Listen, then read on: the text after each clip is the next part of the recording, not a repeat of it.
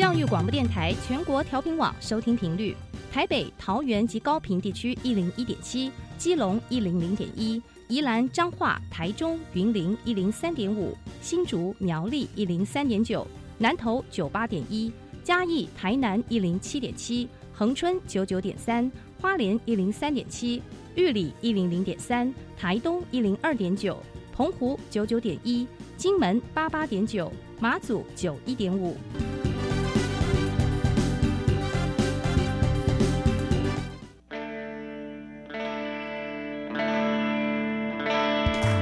生命时时有惊喜，生活处处是学习。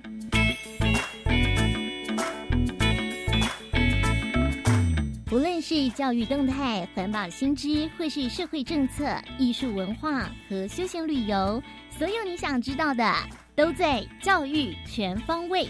每周日上午十点零五分到十一点，邀请您与我们一同打开学习新视野。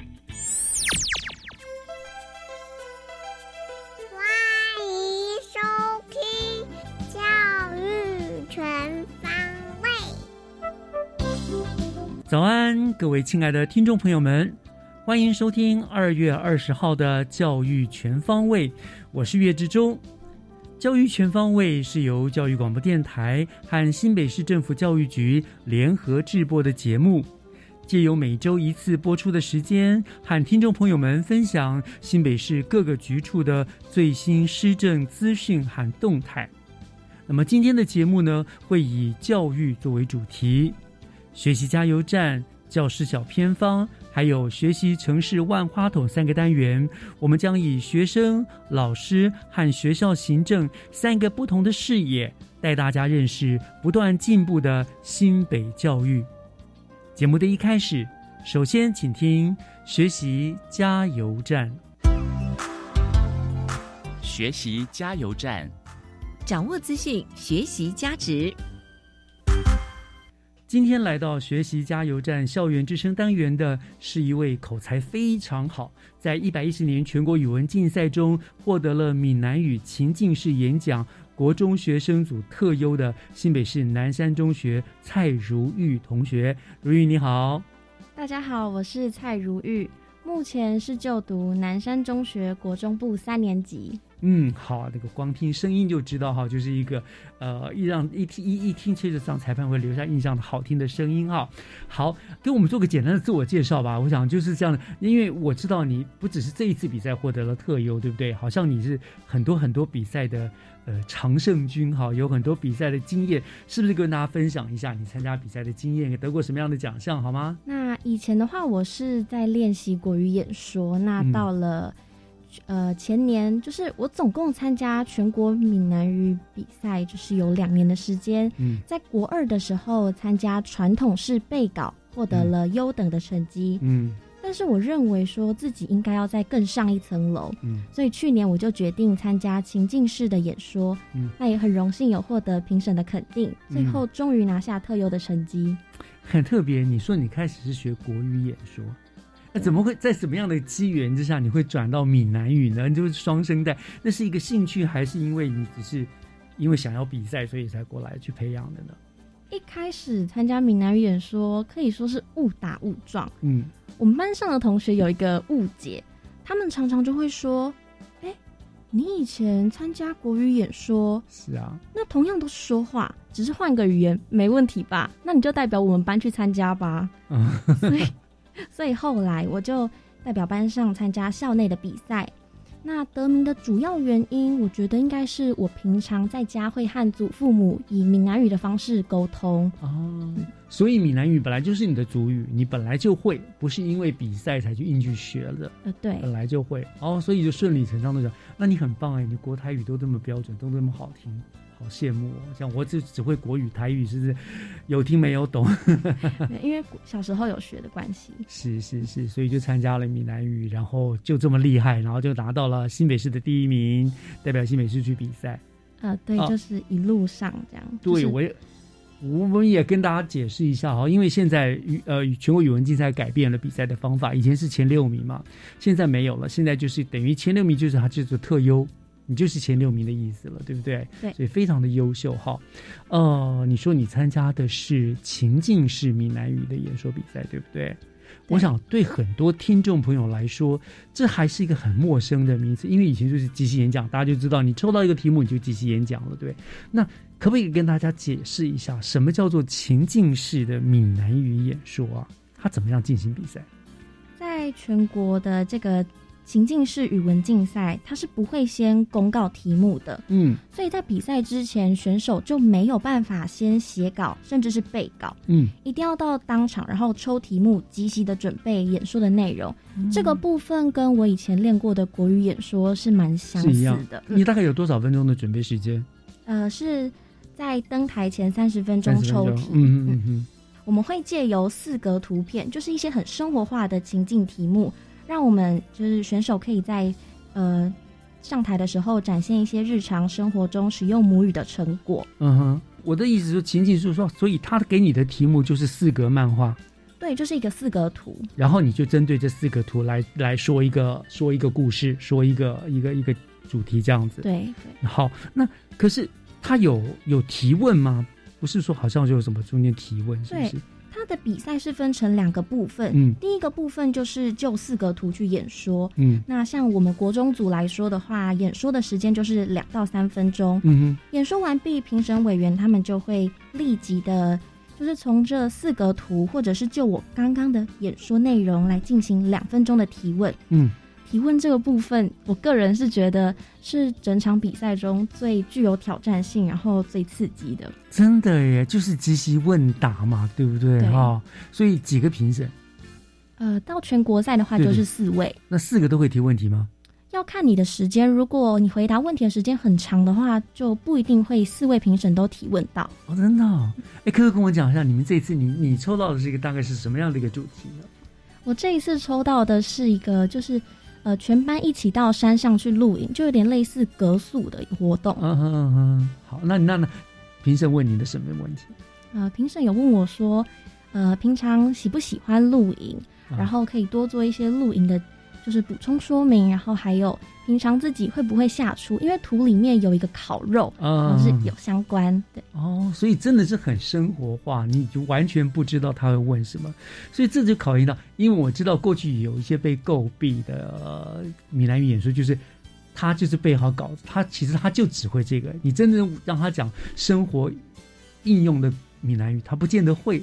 那你们这个就就变成一定得要会了，对不对？然后问你全程都闽南语回答嘛，对不对？嗯、呃，对。哇，这挑战性度更高哎，真的是相当不容易哈。那你觉得哈，你既然是得到了特优哈，你就有这个资格跟我们大家来分享一下，因为日后一定很多人还要参加这个情境式的闽南语演讲啊。你有没有什么嗯跟他分享得分的要诀？你觉得什么样子会让你有很多的加分的效果？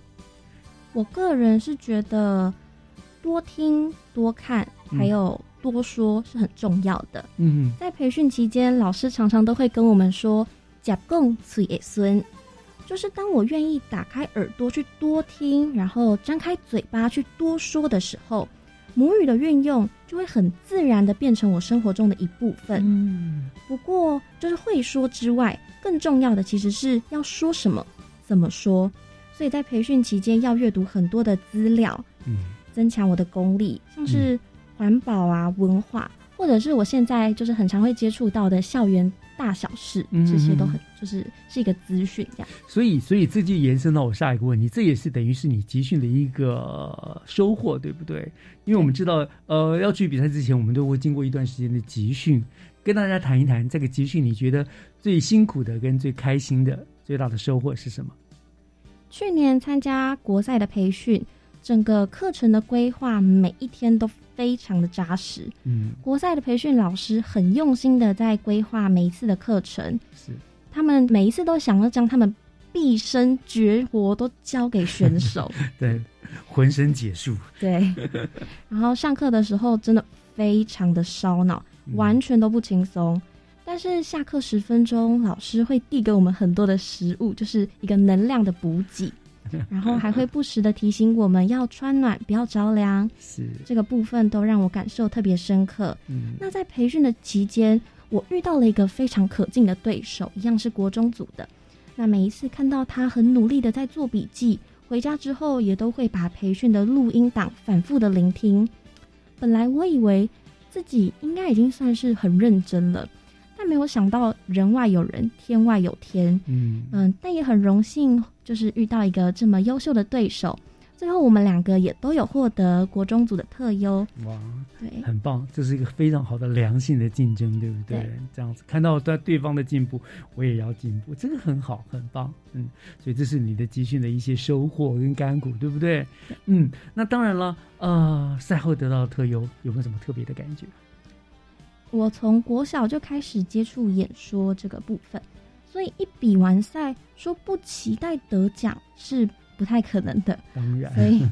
还记得我当时候是抱着非常忐忑的心情回到那个休息室，嗯，那老师们也都过来给予我好多正向的鼓励啊，像是我记得有老师就冲过来跟我说：“你头拄讲得就好呀，你要有信心，你一定会得奖。”这样子都让我觉得就是充满了就是无比的信心，这样。那其实因为老师他们可以透过就是直播看我们比赛的状况，没错。所以在一番讨论过后，我跟另外一个伙伴就觉得自己好像离特优又更近了一步。嗯，那到真正确定名次后，我原本以为自己会很感动，然后落泪，但是没有想到老师竟然比我还要更兴奋。对，老师都掉了。对, 对，通常这个时候都是老师更兴奋。对，但是在那一刻，我就瞬间觉得。其实在这个培训的期间，老师就像家人一样，嗯，无时无刻的在包容着我，提醒着我。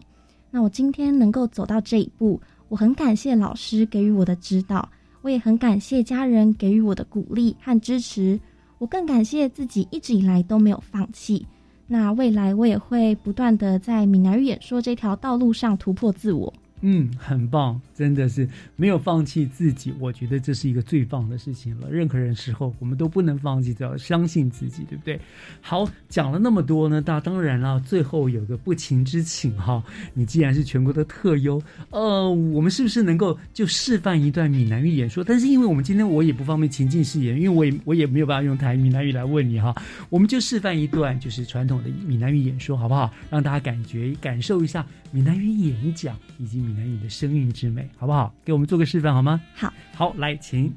呃，那我现在就是就，假如说我抽到一个新型冠状病毒的呃一个题目，那我会演说的其中一格图的内容。好，请。除了保持社交距离，更加应该爱接洗手，洗手绝对不是撒在后背脱脱的就好。若无想要甲病毒接落去巴肚内，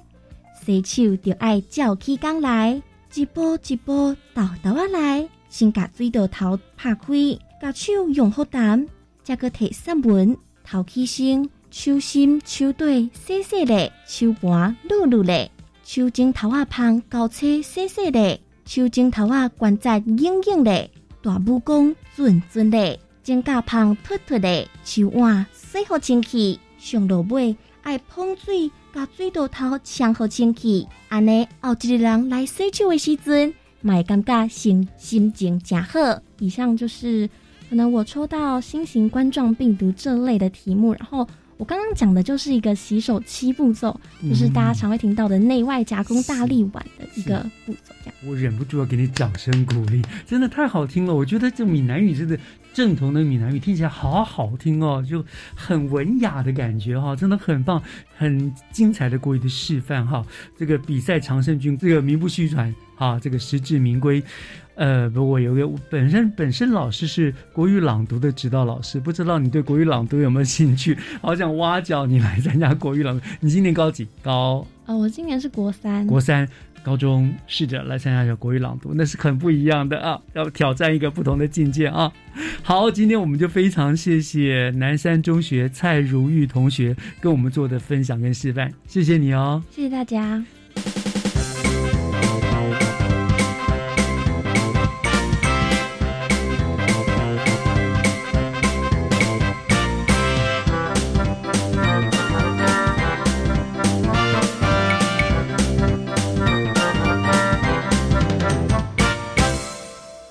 接下来请听教师小偏方。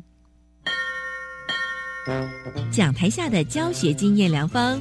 请听教师小偏方。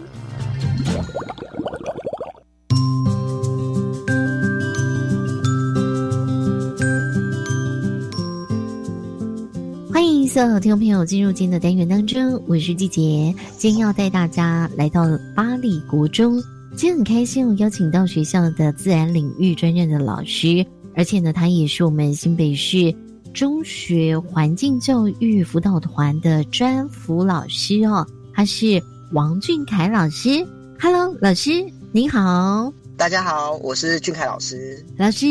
你也像带领孩子哦，在我们的八里国中打造了一个鸟类的友善校园哦，可不可以跟我们分享这是怎么样开始的故事呢？其实鸟啊，它算是生态系中的高级消费者，它其实在生态中的地位非常重要，也帮助我们防治一些害虫，那也是关键的一个消费者的地位。我们最早是在学校发现有猫头鹰，很高兴啊，有看到猫头鹰。但是呢，猫头鹰它其实在都市里头是适合生存的，为什么？因为它的食物是老鼠或是其他鸟类，那学校里头老鼠通常都很多嘛，它的天敌其实是一种老鹰叫凤头苍鹰。在都市的这些环境中，其实凤头苍鹰也相对而言比较少，所以在天敌少食物多的状况下，它是适合生存的哦。但是呢，繁殖季的时候会需要树洞，可是这个树洞呢，通常是一些老树，学校就会缺乏这样的栖地，所以呢，我们就透过学生与课程，我们做了一个猫头鹰的巢箱放在树上。结果猫头鹰真的已经连续来了三年哦，三年都有来。那我们就带着学生呢，利用这个资源观察猫头鹰，也去分析猫头鹰离巢以后这些实践，看它到底吃什么东西。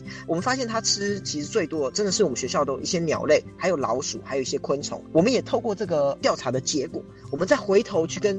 呃总务处讲说，是不是我们可以停用老鼠药，这样子保护猫头鹰有一个良好的生存环境。除了这个以外呢，我们也发现其实校园鸟类它遇到最大的问题其实是鸟撞窗户。为什么会撞窗户呢？因为窗户呢会反映出呃窗外的风景，包含一些山啊、天空还有树林，它就以为这边是可以穿过去的，它就会在飞行的时候急速撞到这个窗户，然后造成它的受伤的状况，甚至颈部断裂，然后就直接死亡。所以呢，我们就改善了这些窗户。那我们学校呢，其实就在观音山脚哦，校园是非常的生态丰富，就透过这样子全校的改善，让鸟类可以好好的住在我们校园，变成一个鸟类友善校园。老师也想问一下哦，刚开始要做的时候该怎么做呢？我们呢其实也是要寻求一些外部的一些资源，因为其实这并不是我的专长，所以呢我们就找到了猛禽协会，他们就是台湾窗纱这个倡议最早发起的这个团体。那我们就请他呢入校进行一些指导，然后我们带着学生呢先从生物研究社，我自己带的一个社团开始做起，然后呢我们让他先开始从小部分的人了解，然后这些学生就可以当作种子推行到全校。所以我们上个礼拜呢，就全校呢一起进行鸟类友善窗户的改善。那改善完以后呢，我们就联络一些附近地区的国小，我们八里地区的一些国小，然后我们入校以校友的身份，带着这些学生以校友的学长学姐的身份进去进行一些分享，跟这些社区的学校做朋友。除了社区以外，我们也推广到社会，我们有去台湾科学节摆摊，这是科教馆的一个大活动，三天来哦，他总计有八千多人来参加这个展览。那我们就带着学生去跟社会的民众做一些解说，那学生也从里面获得很多回馈，那他们本来都畏畏缩缩不太敢讲，最后变得很有自信跟民众做介绍。那除此之外，我们也开发了一个鸟类的材料包，就是如果有学校想要或是一些政府的机关，他可以线上跟我们申请，申请完我们就寄一组材料包给他，一起推广这个鸟类友善校园的这个活动这个计划。我们本来预期是希望能够达到一百所，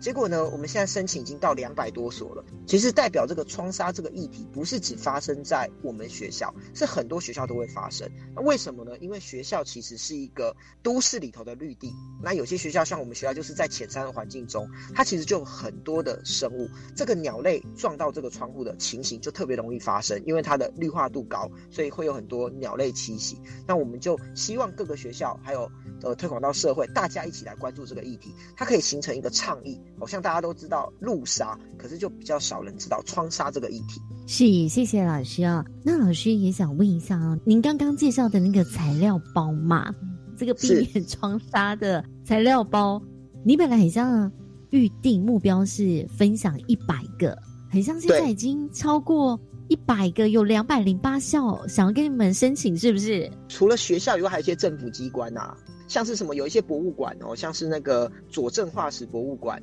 然后还有出口自然中心、资本自然中心，像是建中北一女。然后也都有来跟我们申请哦，我们最远还推广到连江县的学校，就有连江县的学校来申请。那我们就希望大家一起来帮忙改善，因为有时候有一些候鸟，有些是台湾的留鸟，就校园有很多不同的鸟类。窗纱其实最常发生的是台湾的五色鸟，它本身就是跟人类生活环境重叠度很高，然后加上它的习性就容易可能喜欢穿那个那种树丛，它就特别容易撞窗户。可是其实五色鸟是台湾特有种的鸟类哦，全世界只有只有台湾看得到。那我们是不是应该做一些保护？另外还有一个很常撞的是凤头苍蝇，那凤头苍蝇其实是保育类的野生动物，那我们也应该要改善这个环境，避免它这样子发生这些状况。是，今天真的很开心可以邀请到这位对环境生态非常关怀，而且带领孩子真的哦，就是在做这个菱角鸮的栖地老树的部分哦。那如果我们到八里国中，真的也可以看到菱角鸮咯。呃，它的话平常会躲在一些树丛里头，不太好找，它只有繁殖季的时候会入巢，所以大概每年大概三月四月我们可以在巢箱里头看到它，那其他时候它就是快乐的生活在我们周遭，当我们的邻居，但我们不知道它的存在这样对好，大家那个三四月有机会都可以到八里国中寻找一下我们菱角鸮的踪迹。哎，老师晚上或白天哪个时间容易啊？呃，我们白天的时候它在巢箱的时候我们会用一些监视器去看它，然后晚上的话会听到它的叫声。嗯，好，是好，大家只有在今年的时候，三四月有机会就去碰碰运气了。那今天呢，真的再次谢谢俊凯老师的分享哦，感谢您。好，谢谢大家。以上就是今天的单元，我们先休息一下，等一下回来呢，继续锁定由岳志忠老师主持更精彩的教育全方位。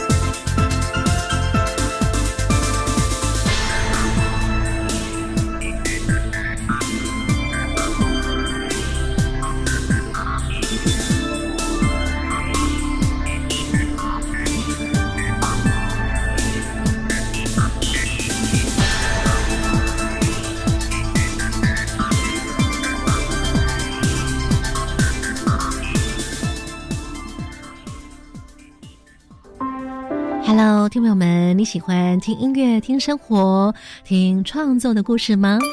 我是星光奇遇记的节目主持人丹丹。哇，在每个礼拜一到礼拜三可以说是最需要正能量的时候了，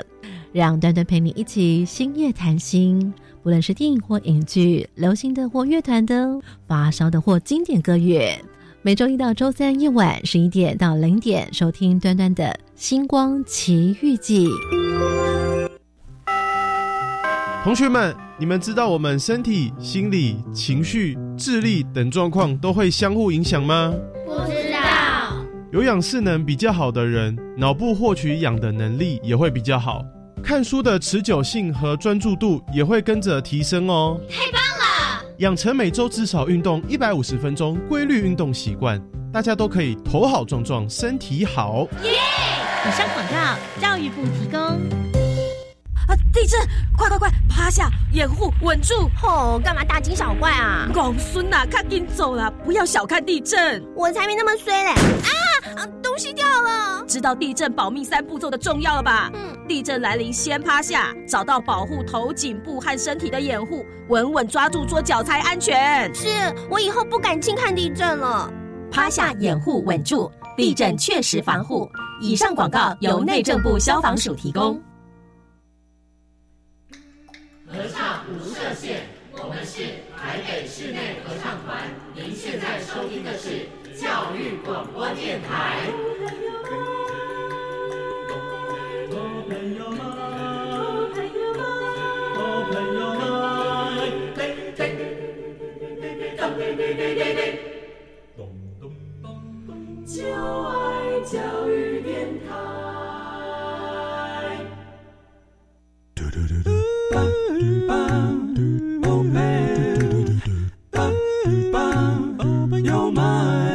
Open your mind， 就爱教育电台。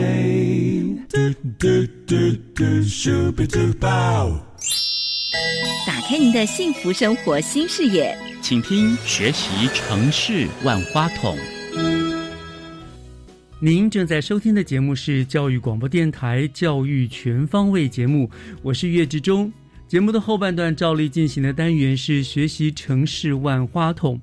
呃，一零八新课纲的上路之后呢，今年的高三同学啊，就将面临到了大学入学方式的一个很大的一个变革了，包括一个很重要的学习历程啊。那我想这个对同学来说，因为呃没有前例可循的哈，所以势必相当的戒慎恐惧。所以呢，来自于呃不管是教育局啦，或者是学校方面的协助规划，我想就显得对同学来说是更重要和必须了。那么新北市政府教育局也特别设置了一个所谓高中与大学共创学习媒合平台啊，这样子的一个机制来帮助同学。那今天我们万花筒的单元呢，就特别邀请到了新北市锦和高中的张纯宁校长，我们要请校长呢来跟大家谈一谈这个高中与大学共创学习平台到底是什么样子的一个内容。那非常高兴呢，校长今天亲自莅临了我们的电台。校长你好。好，呃，主持人以及线上所有的听众，大家好。是，感谢校长今天亲临我们电台哈。像我们知道，这个对我们今年这个第一届课纲的高中生而言哦，哎呀，准备大学要看的那个所谓的学历、学习历程，是一个全新的挑战，对不对？对他们来说是这样。那那所以我想说，先从这个地方就直接进来了。新北市教育局在这个方面，有没有对学生们做一些什么样子的帮助，或者是一些规划呢？嗯，是，呃，我想、哦、对各位线上关心学习历程的家长，一定都会很焦虑，尤其是一零八课纲哦进行到现在，特别是这个时间点，几乎是整个高三学生要准备进大学的一个重要的门槛了。嗯，那事实上，教育局哦，在整个因应一零八新课纲。还有学习历程，我们准备了至少四年了。嗯哼，那最大的一个协助的方式是，我们希望因应家长学生的需求，对学习历程怎么撰写，我们有一连串的辅导课程，然后我们有开办相关的营队，跟民间的单位合作。嗯哼，但是跟其他县市最大的不一样是，我们直接就针对大学要了解高中生，还有我们新北市的高中要如何准备。我们设置了一个新北市高中与大学共创学习媒合平台，嗯，也就是让大学直接能够有机会找我们的高中合作课程营队，而且我们也提供了很多免费的资源，让家长学生们可以适性的参与。我想这是一个对应整个学习历程准备来说，对家长最直接的帮助。这个对学生来说是很需要的，因为呃，如果没有这样，他们可能很多，我们知道坊间很多补习班啊都有帮助的，就是他必须家里有钱的孩子才做得到，对那些弱势的孩子就很不公平。是，可是局端这样子的一个机制的话，对孩子是公平的，对不对？好，那那您说呃，跟高中跟大学做了一个课程的合作嘛？好，大概这些呃合作的内容比较会偏向于哪些方面？嗯，新北市有什么什么特别的地方？基本上我们传统在高中跟大学合作来讲哦，都是比较单点式的，比如说大学会找某些高中合作，嗯，但我们新北市有一个特色，就是我们高中的质量其实落差都不大，同等值的优秀，嗯，所以我们借由教育局的力量，把新北市的九大分区的高中个别的邀请，不管是公立或私立高中，个别邀请他们提供场地，让附近的大学能够有机会就近的就开办课程跟营队。嗯，所以我们大概有四个主轴，第一个是以地区性，我们九大分区的社区高中都有机会跟大学合作短期课程。嗯，然后接下来因应大学特殊的科系，比如说家长会比较想知道的医学营、医学相关的、科技类的，还有一些呃，像新兴科技的机器人营队，哦，大学要看的一些相关的，高中比较不容易开出来的营队，嗯嗯，我们都会特别的找大学合作，嗯，例如在去年我们办过一个，呃，应该算是学生热切度很高的，就是跟马偕大学合作的医学营队，啊啊啊，好，那这样子的部分也可以协助家长，就是更加了解大学的科系大概在做什么。也不至于需要花很大的费用，这是我们第二个比较特别的方式。嗯，那第三个其实也是我们新北市一直着力的，我们希望是把大学直接带到高中，透过我们过去开的一些短期课程，加深了跟高中的直接合作。所以我们有一些部分的大学，例如在我锦和高中，我们可能就会跟呃文化大学去开外语的 A P 课程，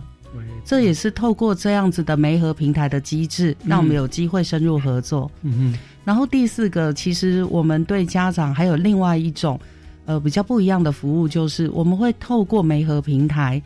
邀请一些大学教授来看看我们孩子的学习历程，嗯，然后让他们有机会可以跟孩子互动。嗯，我们不同的高中其实对这个的需求量都很大。嗯，所以我们媒合平台有一个功能，其实是在做这样的对接合作。哦，所以所以其实这四个面向就包罗了，我觉得几乎几乎满足了学生的需求。哎啊，你要地域性，然后像你说的开学医学营，现在其实一般高中很少，如果孩子有有是想要读医学，可是其实高中能够提供给他这方面的讯息很少，对不对？哎，我们干脆直接进来学校教你，然后你说，我觉得还有一招很高明，就是请教授直接到学校来教，因为也很有可能这些教授将来都是这些评选委员之一，对不对？老师看，这确实有机会。哎，这刚好是我教的东西，很熟悉。我想这个都对学生来讲帮助都非常的大。好，我想从这个地方可以看出来，嗯，其实局端跟学校是非常用心、很仔细、面面顾到了。好，哦，这个真的是一举数得，非常多的面向啊，哦。好，那现在呢，我们已经架设了这样子一个大学共学的，呃、共创的学习媒合平台了。好，那目前是有这。你刚刚像你提的这四个面向了，那未来呢？未来还可以提供哪些呃更多元的服务？我想学生的需求一定会越来越大，越来越多，对不对？那呃，也可能经过今年的实验之后，未来有没有可能提供更多元的服务呢？呃，我想在我们教育局的规划底下，嗯，我们大概未来还有机会朝两个家长很关注的事情去处理。嗯，嗯，第一个就是。呃，大家还记得吗？在一零八课纲刚上路的时候，我们一直在谈高中的适性学习跟大学进入的对接，是当时谈了十八学群，但是普遍高中事实上是没有办法处理这么多学群的需求的。那我们也藉由这个媒合平台，我希望未来能够发展的就是我们把社区型高中开不了的课程，没有办法在高中可以被具足的学习活动，也就是十八学群里面相对的比较特殊的，透过这个媒合平台，我们主动邀请大学好固定的开课。嗯，那这个开课的地点，我们就会以学生需求为主，尽量选择交通移动是方便的。我想这个面向是家长也期待教育局能够再继续为大家做一些处理规划的。嗯嗯嗯。然后第二个部分是，事实上学习历程在今年这个波动之后，它会慢慢的趋近于比较平缓，也就是大家都知道了大概大学要看什么什么方向。那我们会期待的是结合我们新北市原有的生涯辅导机制，让大学要看的学习历程是提早能够在高中三年协助孩子正常的准备的。嗯，那这个部分来讲，我们就会有更多的机会常态性的邀请不同学系的教授来给予我们意见。哦，因为毕竟这两年可能刚上路，大学也在看高中学习历程的品质，是还有孩子们普遍能够准备的内容。那如果我们这个媒合平台可以透过一个长期机制，让大学能够比较有系统的陪伴我们，其实对于社区型高中的孩子来讲，是一个很好的成长的协助。没错没错，其实这样听起来，嗯，今年的学生真的是比较辛苦一点了，是因为因为前所未有，所以今年大家等于是一个摸索的阶段、实验的阶段。那等可是今年等到呃确定实施之后，大概大家大概有一个大致的方向，做起来就容易多了，对不对？那我们新北市现在可以说是呃就是做好万全的准备啦，物是敌之不来，正是无有以待之，对，做好你来兵来将挡水来土掩，可是日后来说我想就会更容易了，它有一个常轨啊。我对大学也来说，他们大概也比较知道了哦，学生程度大概知道怎么样，我们大概怎么样的做个需求哈、哦。是，嗯，所以今年的学生辛苦一点了哈，你们是实验白老鼠实验班第一届的概念对对对对对对。好，刚刚呃像你也提到了说大学跟高中我们现在有合作开办一些短期的课程嘛，什么营队啦、讲座啦哈，那提供学生都是一些免费的一个选择哈。那关于这一点可能有些家长还不是很了解，我们我们是不是也先给学给学生家长一些建议好不好，就是要以什么样的心态去面对这样子的一些营队啊、讲座啊这样。嗯，是呃，我想在这这边哦，以我长期在学校开办营队的经验，我会提醒家长，就是呃，不用让孩子急着去参加太多营队，嗯，但是可以去挑孩子有兴趣的。好，那我现在都会鼓励孩子可以参与一些动手实作的，嗯，好，那像这样子的营队课程，通常在坊间也是需要费用比较高的。如果我们教育局有这样资源的话，刚好孩子有兴趣。刚好呃开的地点哦、呃，我们的高中地点离你的居家不会很远，嗯，事实上我都会很欢迎大家勇于尝试。是，那当然我也会再提醒同学一个概念，就是说学习历程一直都是重质不重量，不要为了学习历程而过度的让自己疲于奔命。嗯，但是应该要选择的是自己有兴趣的科系，所需求可参与的。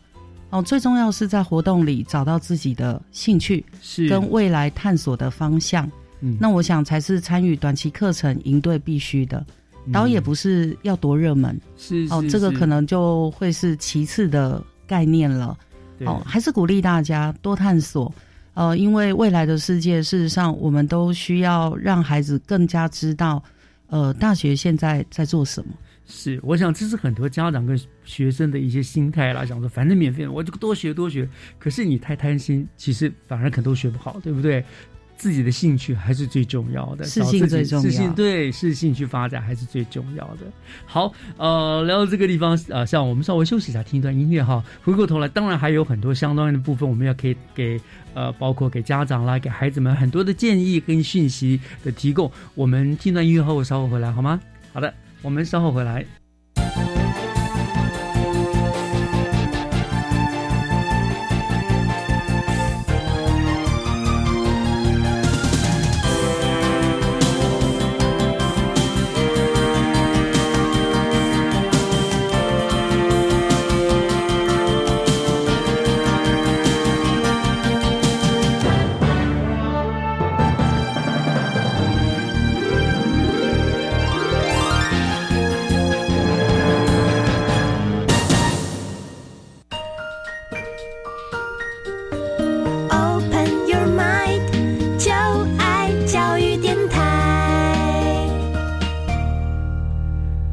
好朋友买就爱教育电台，您正在收听的是教育广播电台学习城市万花筒的单元，我是岳志忠。今天呢，我们邀请到的来宾是新北市锦和高中的张纯宁校长，他来跟我们谈一谈哈，因应一零八课纲，那呃，我们新北市政府教育局呢，呃，特别设置了一个高中跟大学共创的学习媒合平台。那刚刚校长让您讲了很多啊，我觉得。如果家长跟老师呃同学们有在听话，心情会笃定很多啦，至少知道这是怎么一回事，该该怎么样的去做做一个选择。好，那接下来校长我想请教，如果如果呃现在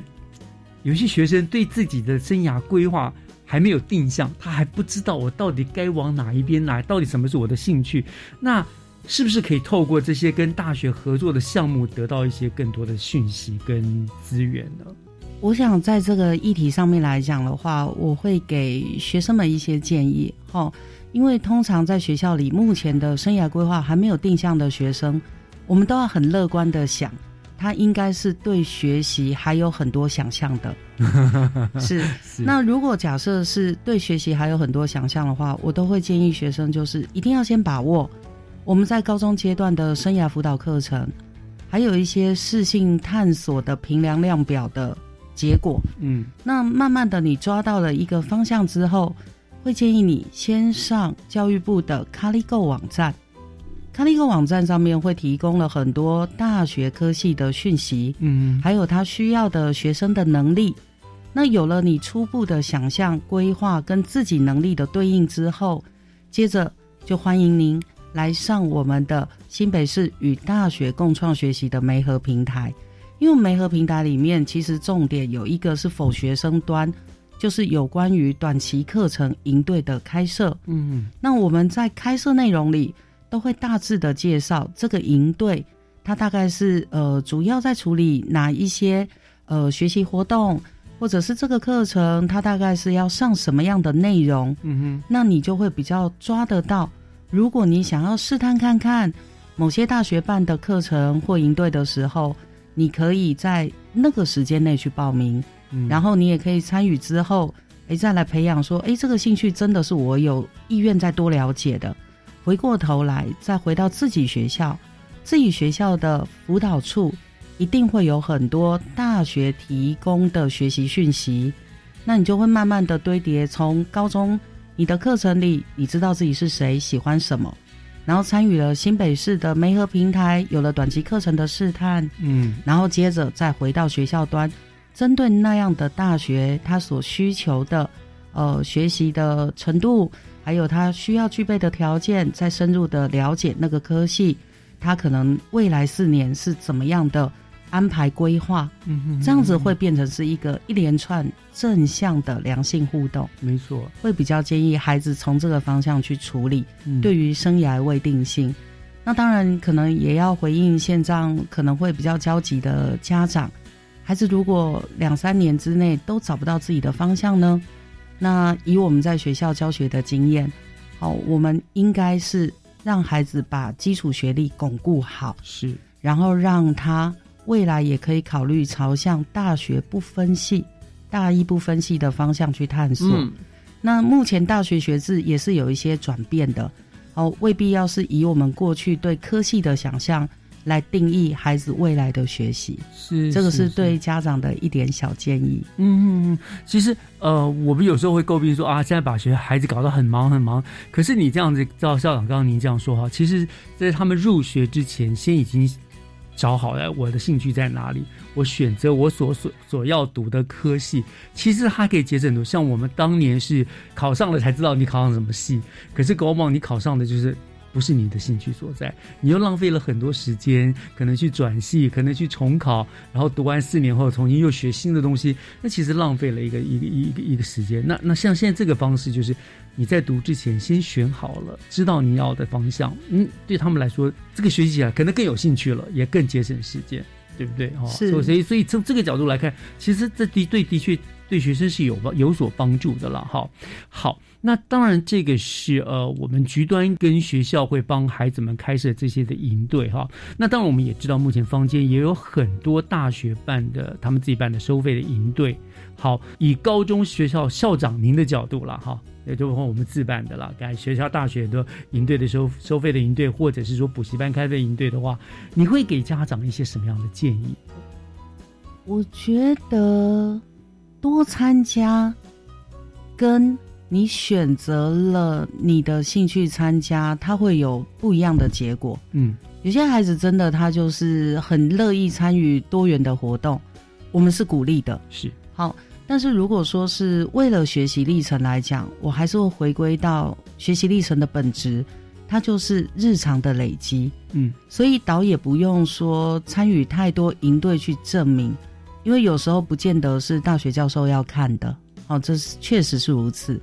但是对于坊间的营队跟大学营队来讲，呃，我通常会鼓励家长先去思考一下，孩子要参加这些营队，他的目的是什么？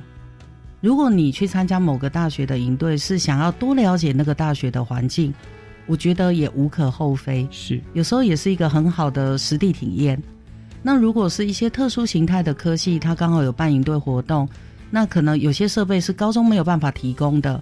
孩子有兴趣，我也建议去尝试看看。嗯哼，好。那至于我们一般坊间办的，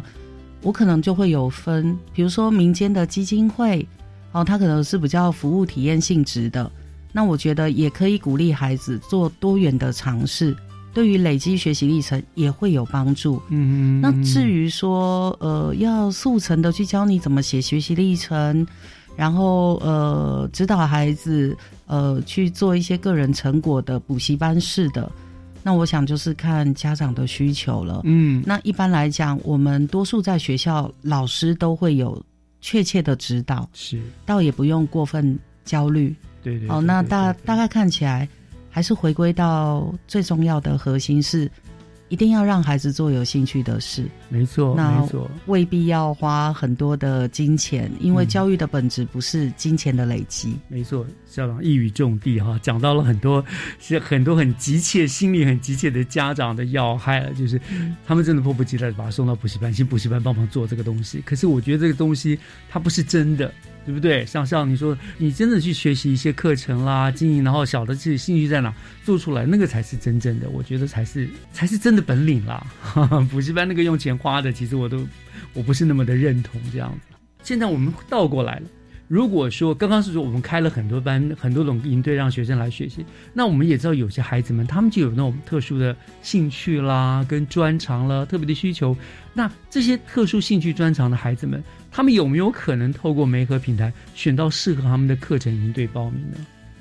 在这个地方来讲的话，我想这个就是我们教育局在未来对于所谓的艺才班体系、体育班体系的孩子，嗯，预备要做的服务。是。好，那坦白讲，就是我们传统上在学习历程的重视度来讲，还是以普通学生为主。嗯哼。那多数的艺才班，比如说音乐班、美术班、舞蹈班的孩子，甚至于是体育班的孩子，他们都是会有他们的专长课程。嗯，所以他们培养的管道是不一样的。是，只是因应现在大学也有部分名额是开给普通班的学生，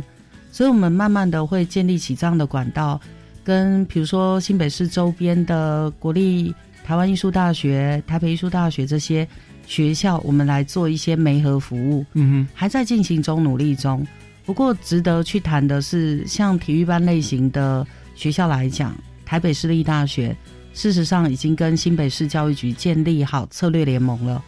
也就是说台北市立大学的体育学院的课程我们就开办出来，嗯，也让有体育兴趣的孩子，嗯，哦，有机会可以去体验一下体育系相关的短期课程。嗯，它可能不一定是体育直接的，可能是跟运动休闲有关的，这些通常也都是社区高中开不出来的课。是，所以像这样特殊兴趣、特殊专长的孩子，我们会慢慢的把呃大学的资源引进来，否一些普通班的学生有机会可以尝试。新北学子好幸福哦，我们都为他们早一步都想好了呀，哈、哦，真的是很好。呃，好，那当然还有一个更重要的一个族群了，就是我们晓得我们新北市幅员非常广大，有非常多的所谓的偏乡地区，那那些学校相对的他们资源真的是比较匮乏的。好，那这个媒合平台可以提供哪一些大学课程合作的资源给这些所谓的偏乡地区的学校呢？因为我们可能也很难找教授过去啊，或干嘛，有什么样的特别因应的方法？在偏乡地区学校来讲的话，我们现在比较努力的在尝试推动的是线上的课程。哦，那当然我们会比较期待是说，呃，很多大学它如果可以的话，是可以借由短期课程的方式直接进去。比如说像我们的双溪、嗯、我们的石碇、金山，事实上都有一些大学在跟学校做实质合作。是，那除了实质合作以外，事实上我们更期待的是让孩子有多元的体验，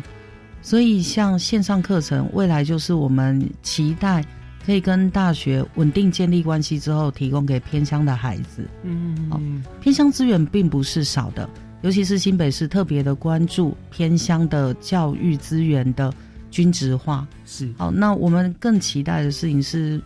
给偏乡的孩子多一点机会，多元的接触。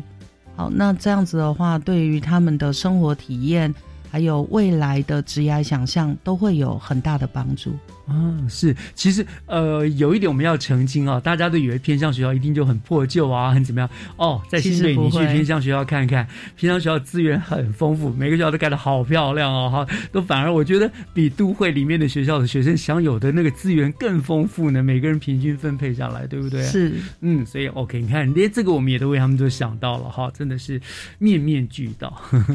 好，那我想我们今天就非常谢谢呢呃张成麟校长啊，为我们带来这么多多我们新北相关高中跟大学共创学习平台的资讯啊，可以感受得到我们在新北市政府教育局跟各个学校的努力之下，毫无疑问的哈，呃，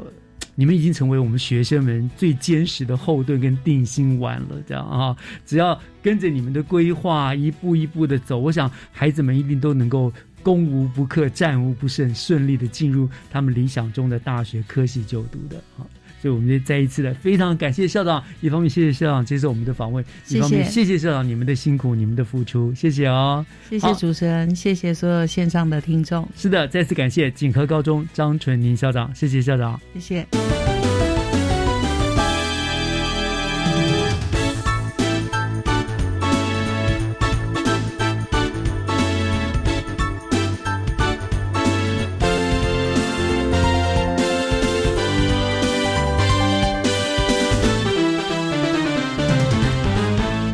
以上就是二月二十号的教育全方位，感谢您的收听，我是岳志忠，祝大家都有一个快乐的星期天，我们下个礼拜天再见喽，拜拜。